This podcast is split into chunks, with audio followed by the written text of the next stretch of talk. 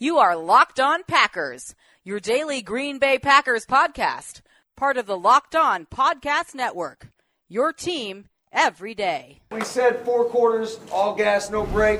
You guys did that today. Hell of a job. R E L A X. Relax. We're going to be okay. It is time. It is time. I feel like we can run the table. I really do. You are Locked On Packers, part of the Locked On Podcast Network, your team every day. I am Peter Bukowski, and I cover the Packers for SB Nation and Packer Report. I cover the NFL around the internet, and you can follow me on Twitter at Peter underscore Bukowski. You can follow the podcast on Twitter at Locked On Packers. You can like us on Facebook. You can subscribe to the podcast on iTunes, on Spotify, on Google Podcasts, wherever you find podcasts. You will find Locked On Packers, the number one Packers podcast on the internet and the show for fans who know what happened. They want to know why and how. The Draft Network's Jordan Reid is on the program. He hosts Locked On College Football with Jonah Tolles, who was on this show last week. And I told you we'd get Jordan on. We got Jordan on. No, this is not that Jordan Reed, not the NFL tight end Jordan Reed, a different Jordan Reid, although he got a lot of tweets the other day. And, and we're actually going to talk about that on the show a little bit later because I want to get you set for the combine. Players to be watching, they move the drills to prime time. So those of you with day jobs can actually watch it. I'm going to watch it no matter what. But I know a lot of you have to do this thing called work in the day. And I I have to work all the time. I don't have a work day. I'm always on the clock and always off the clock uh, because I get to do this, which is great. So we're going to get to that a little bit later, but before we do, I want to I want to set the stage a little bit because interviews started yesterday and I don't just mean with the media. The players have started to meet with teams and that has implications for us as observers of what's going on because there is a long standing understanding from fans that the Packers are not going to draft players they interview at the combine. Now, that is partially a relic of the Ted Thompson era, uh, a continuation of you know policies like not using the pre-draft process as a way to vet potential picks but rather using you know something like the the private workouts that they're allotted to vet and woo potential priority free agents not even guys who are going to get drafted guys who are going to likely go undrafted but may have multiple teams interested in them the Packers did not do that last year. And remember, we only have a small sample size when it comes to Brian Gutekunst. He's only been through the draft process twice. So we're trying to identify ways, uh, edges that we can gain, maybe, ways that we can predict the Packers' behavior. And I, I don't so much want to predict behavior, but identify possible strategy get inside the thought process of the Packers. And I went back and looked at it. And I wrote about this for Packer Report today. The writing was on the wall last year. When the Packers went to the combine, they interviewed Brian Burns, Jachai Polite, Clelin Ferrell, and Montez Sweat at the combine. Th- those are players they reportedly interviewed with. They took Rashan Gary at 12. Brian Burns went 16th, Clelin Ferrell went 4th, Montez Sweat went 26th, and Jachai Polite fell to the third, in part because he had a disaster of a combine and didn't do any better at his pro day. But those guys were projected top 15, top 20 edge pass rushers. And the Packers spent significant resources in vetting those players. Now, the Packers traded up to get Darnell Savage at 21. They interviewed at the combine Taylor Rapp and Chauncey Gardner Johnson. Now, this one doesn't quite fit. My theory on this, though, is that the Packers saw an opportunity to get Darnell Savage. He's falling down in the draft. He's their number one safety, and they thought, okay, it's only going to take these these mid round picks, one of which we acquired in the Ha Ha Clinton Dix trade, so we have this extra capital to use. Let's go get this guy. And this is going to become clearer in a second, actually.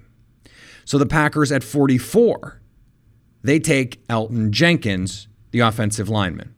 At the combine, they interviewed Jawaan Taylor, who went 35th, and Dalton Risner, who went 41st. Now, that is two players. That's not a big enough sample. Okay. Then look at their private workout list. They also had in Kaleb McGary, who was the 31st pick, Greg Little, who was the 37th pick, Tytus Howard, who was the 23rd pick, Andre Dillard was the 22nd pick, Chuma Edoga was the 92nd pick, and Max Scharping was the 55th pick. The Packers were vetting top offensive linemen. They wanted to take an offensive lineman early, just like they wanted to take a pass rusher early. And they spent so much time and effort interviewing those players. Okay, we can continue this. The Packers take Jace Sternberger at 75. At the combine, they interviewed TJ Hockenson, who went eighth, Noah Fant, who went 20th, Irv Smith Jr., who went 50th, and Jace Sternberger, who they took with the 75th pick. Of the players at tight end who went between the first pick and the 75th pick, the Packers interviewed four of the six, and Drew Sample and Josh Oliver, who they didn't interview, or at least didn't reportedly interview. We don't know that they didn't. It just wasn't reported whether or not they did, widely so. The Packers were doing their due diligence on top tight ends. So keep an eye on the players that they're looking at because it could hint at least at a strategy, maybe not at the players they're going to take, but a strategy or a roadmap for how the Packers view this draft. And in a lot of ways this is really intuitive, right? You're going to spend time. If you're if you're hiring, let's say, and after you hire someone, you know, you're a big you're a big Wall Street firm and you are looking at resumes and it turns out that you were mostly looking at Ivy League candidates. So next time you're hiring, you're probably going to spend your time talking to Ivy League candidates. Yeah, of course, because that's the kind of person that that we need at this position. We need someone who's really smart, who's really motivated, who is really accomplished, who are high achievers. If you need a certain type of player and you want to spend resources on that kind of player, it makes sense to then spend time looking and talking to and poking and prodding and getting inside the minds of these kinds of players. There just isn't time and there just isn't really, I think, the desire for teams to try and subterfuge here, to engage in misdirection. I just don't think teams have the appetite to do that. They, they have too much that they need to get accomplished, too many players that they need to talk to. They have a finite number of visits that they can have, official interviews, and they have a finite number of workouts.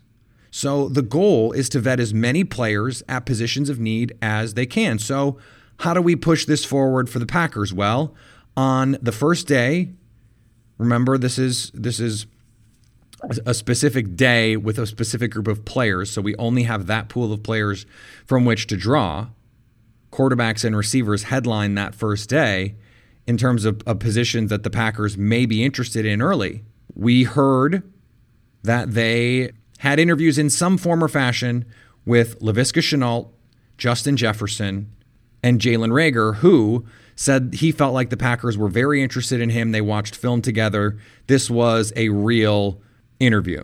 They also reportedly talked to Quintez Cephus from Wisconsin and Quartney Davis from Texas A&M.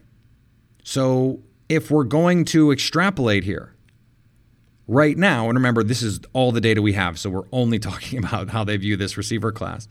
They're looking at players in the first round because that's where Shenault and Reagor and Je- Jefferson are going to go, and they're looking in the mid rounds. This jives with how we think they're going to view this draft. Get a guy early and get a guy middle, fourth round, fifth round. Cephus, Davis, Tyler Johnson there is a number of players who, who could be in that mix who could help the Packers. Now, we won't know for sure until we get some more information. We go through more days of this. It was clear when you went back and looked at the list, and, and believe me, I kept a list, that the Packers really wanted an offensive lineman. They interviewed and talked to a bunch of them. And it was clear they were looking at the top prospects at edge rusher and the top prospects at tight end. The rest of the reported interviews and visits were outside that range. They were looking at some second ish round receivers AJ Brown, JJ Arcega Whiteside, Andy Isabella. That is where they often view the value at receiver. And it's possible they were interested in taking one there, had there been one worth taking. Someone falls into the 60s where you're, you know, where you're just lucking into them. Maybe that was going to happen last year. So I don't want to take too much away from this and prognosticate because it was not the players that the, the Packers ultimately drafted, except in the case of Sternberger, but it did hint at a position. I think we will come out of this with an idea of how the Packers want to shape their draft, or at least how they would be comfortable shaping their draft. Because in the case of the 19 draft, they were looking at first round players at all of these positions at pass rusher, at tight end, and at offensive line. Well, they only had two first round picks and they only used one of them on one of those three positions. The draft played out in a way that they didn't anticipate, and you have to be able to be reactive to that. I'm merely pointing out a an observation from last year and it's something to monitor because if this is something that happens again, I think it is a useful tool for us moving forward. I don't know that it will always be useful because the draft can play out in weird ways. Um, but I think it, it will help us at least to envision how this team is thinking about this draft class, how they are viewing their ideal plan. And plans can blow up. It happens every year. I think the 19 draft played out the way the Packers hoped it would. And as a result, they were able to draft a couple of players that they loved, players who can be and were, for at least for rookies, good last year. All right, let's get to our conversation with Jordan Reid. You can follow him on Twitter at JReidNFL.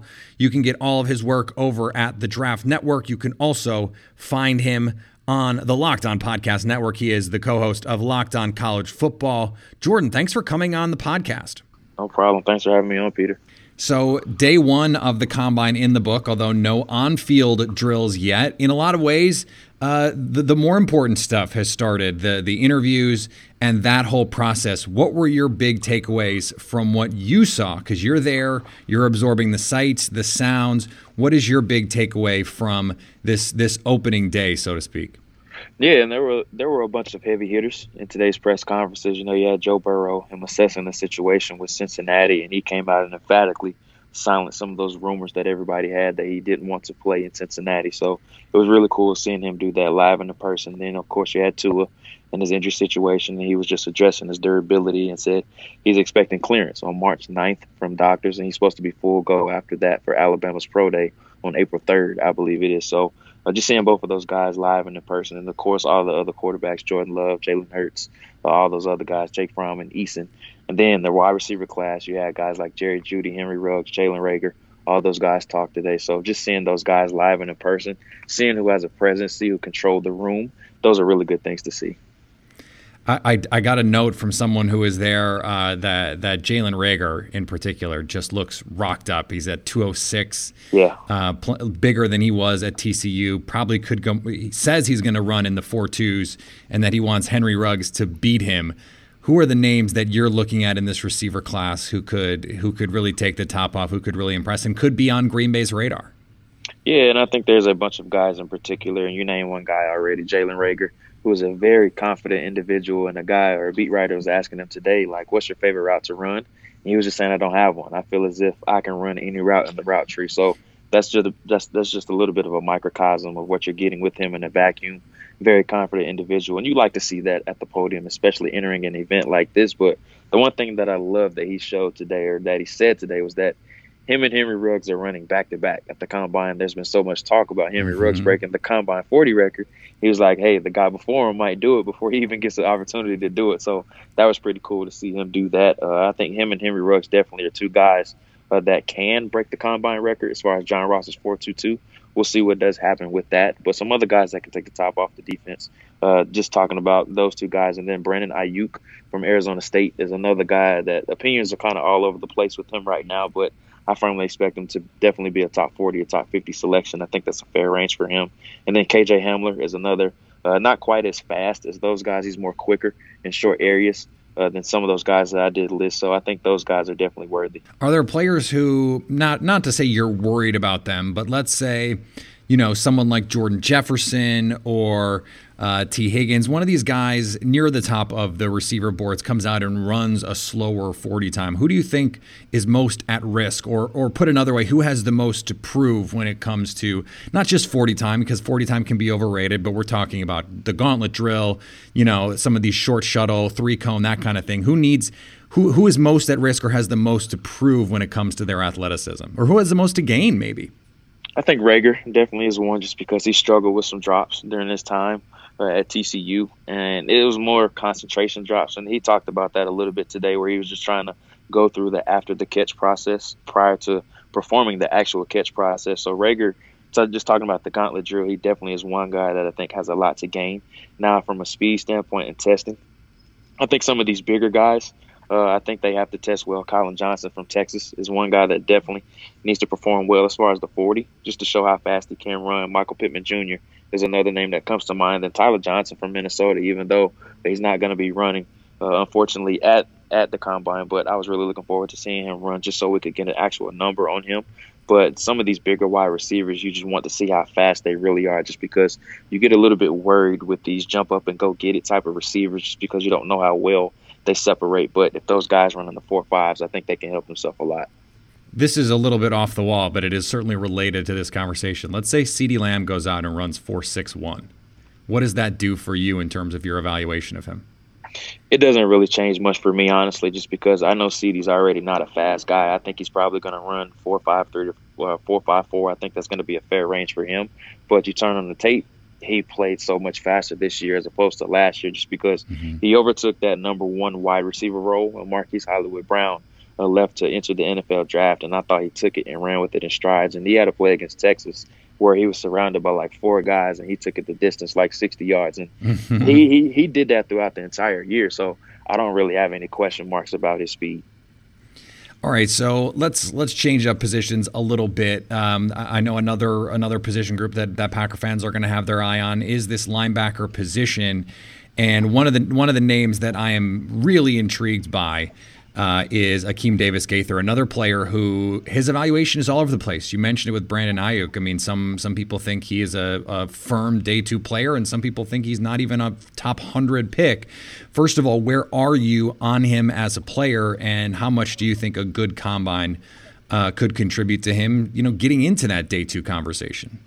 Yeah, so funny story about Akeem, and just tell you how small of a world it is. When I was coming out of college, his dad actually recruited me, and I signed with the school that his dad actually worked for. So I've been able to see Akeem grow up from a small kid. So it's really cool seeing him come to fruition and just get the love that he deserves. But yeah. some of the things that you know you get in Akeem Davis Gaither with these linebackers – a lot of NFL teams are going more to the smaller type of modern day linebackers. You don't have those two down thumper big guys in the middle anymore just because the NFL is such a passing league now. You have to have these guys that can play three downs that also can guard the running backs out of the backfield and some tight ends in the slot. And Akeem Davis Gaither was able to do that against Carolina. I think that was one of his best games of the year by far. But he's very quick twitch, and I, I it wouldn't surprise me at all if he runs in the four fives. I think he definitely can touch that number.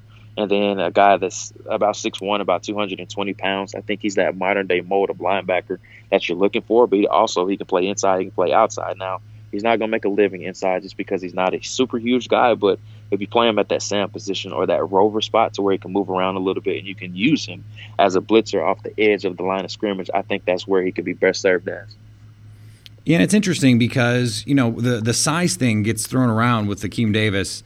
He's 6'2", 216 Patrick Queen, 227. It's not like he's a lot bigger, and we'll see what these guys come in and, and measure in at.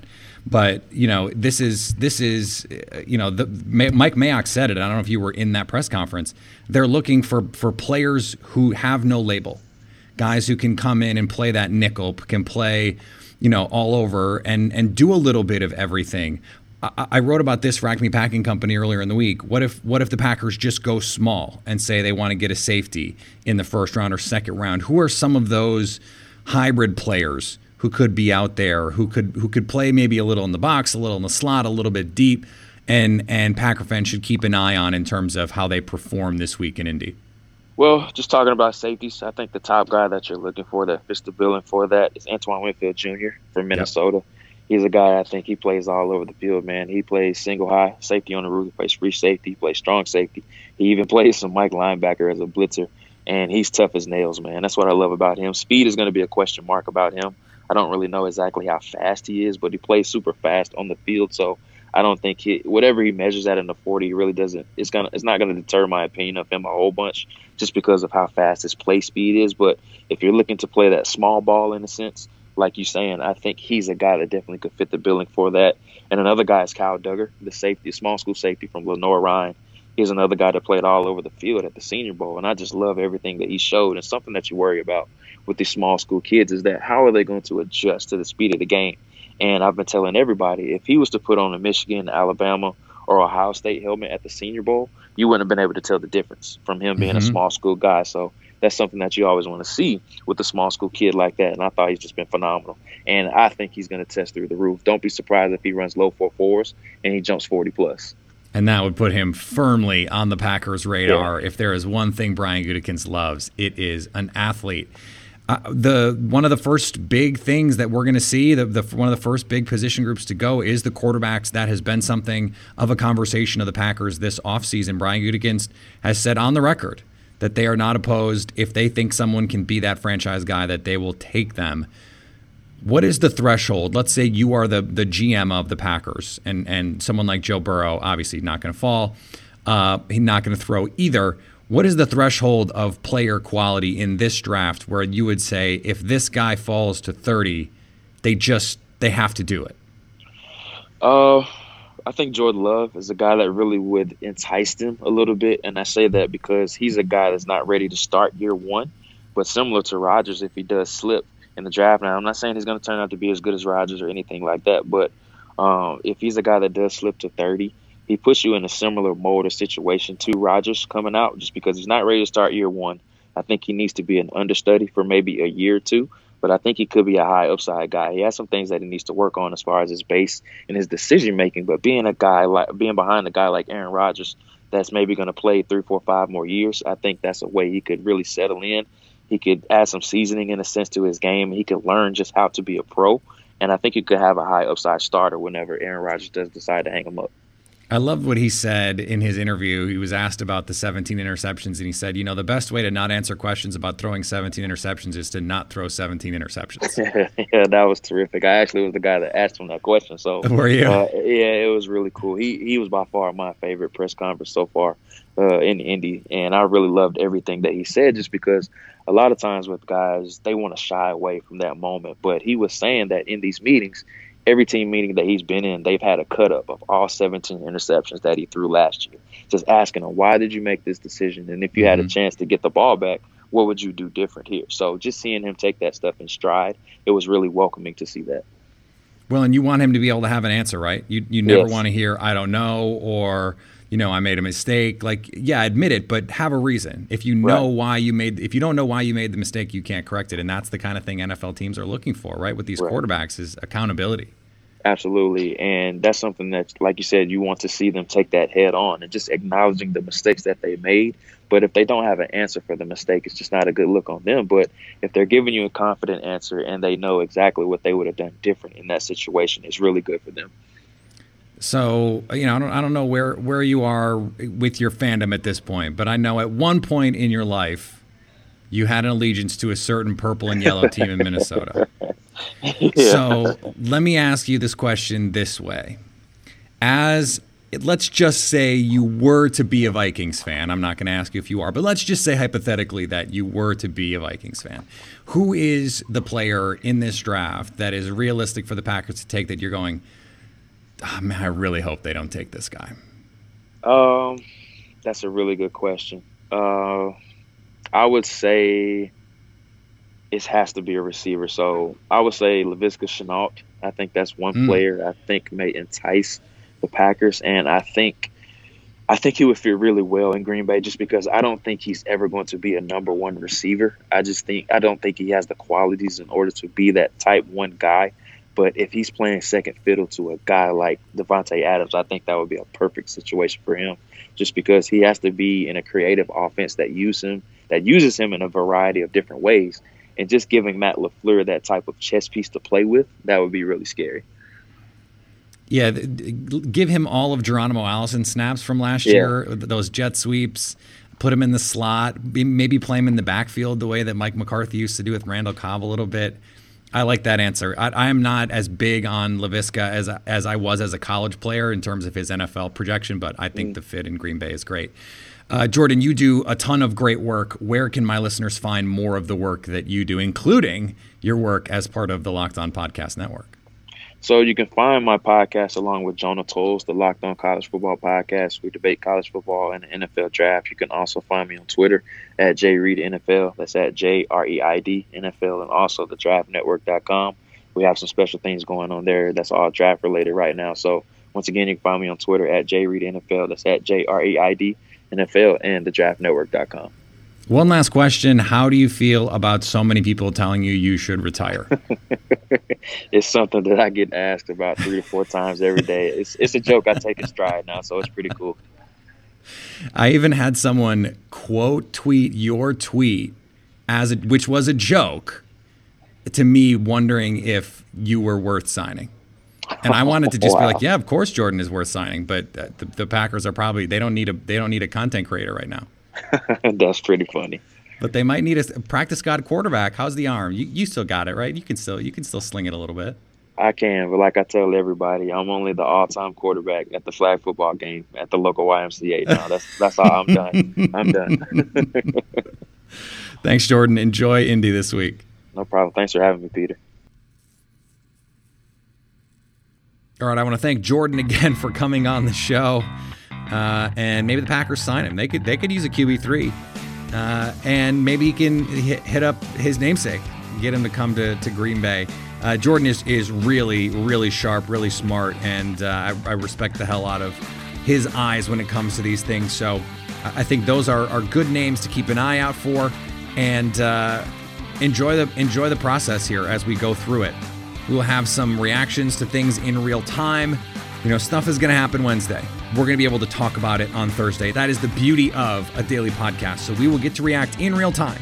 We will have constantly changing information who has been interviewed, who's been talked to, who are the Packers liking. There's going to be scuttlebutt coming out of the combine. So, so much to discuss as we go through this process. Make sure you are following along. Easiest way to do that at Peter underscore Bukowski. Follow the podcast on Twitter at Locked On Packers. Like us on Facebook, subscribe to the podcast, iTunes, Spotify, Google Podcasts, wherever you find podcasts, you will find Locked On Packers. And anytime you want to hit us up on the Locked On Packers fan hotline, you can do that 920 341 3775 to stay Locked On Packers.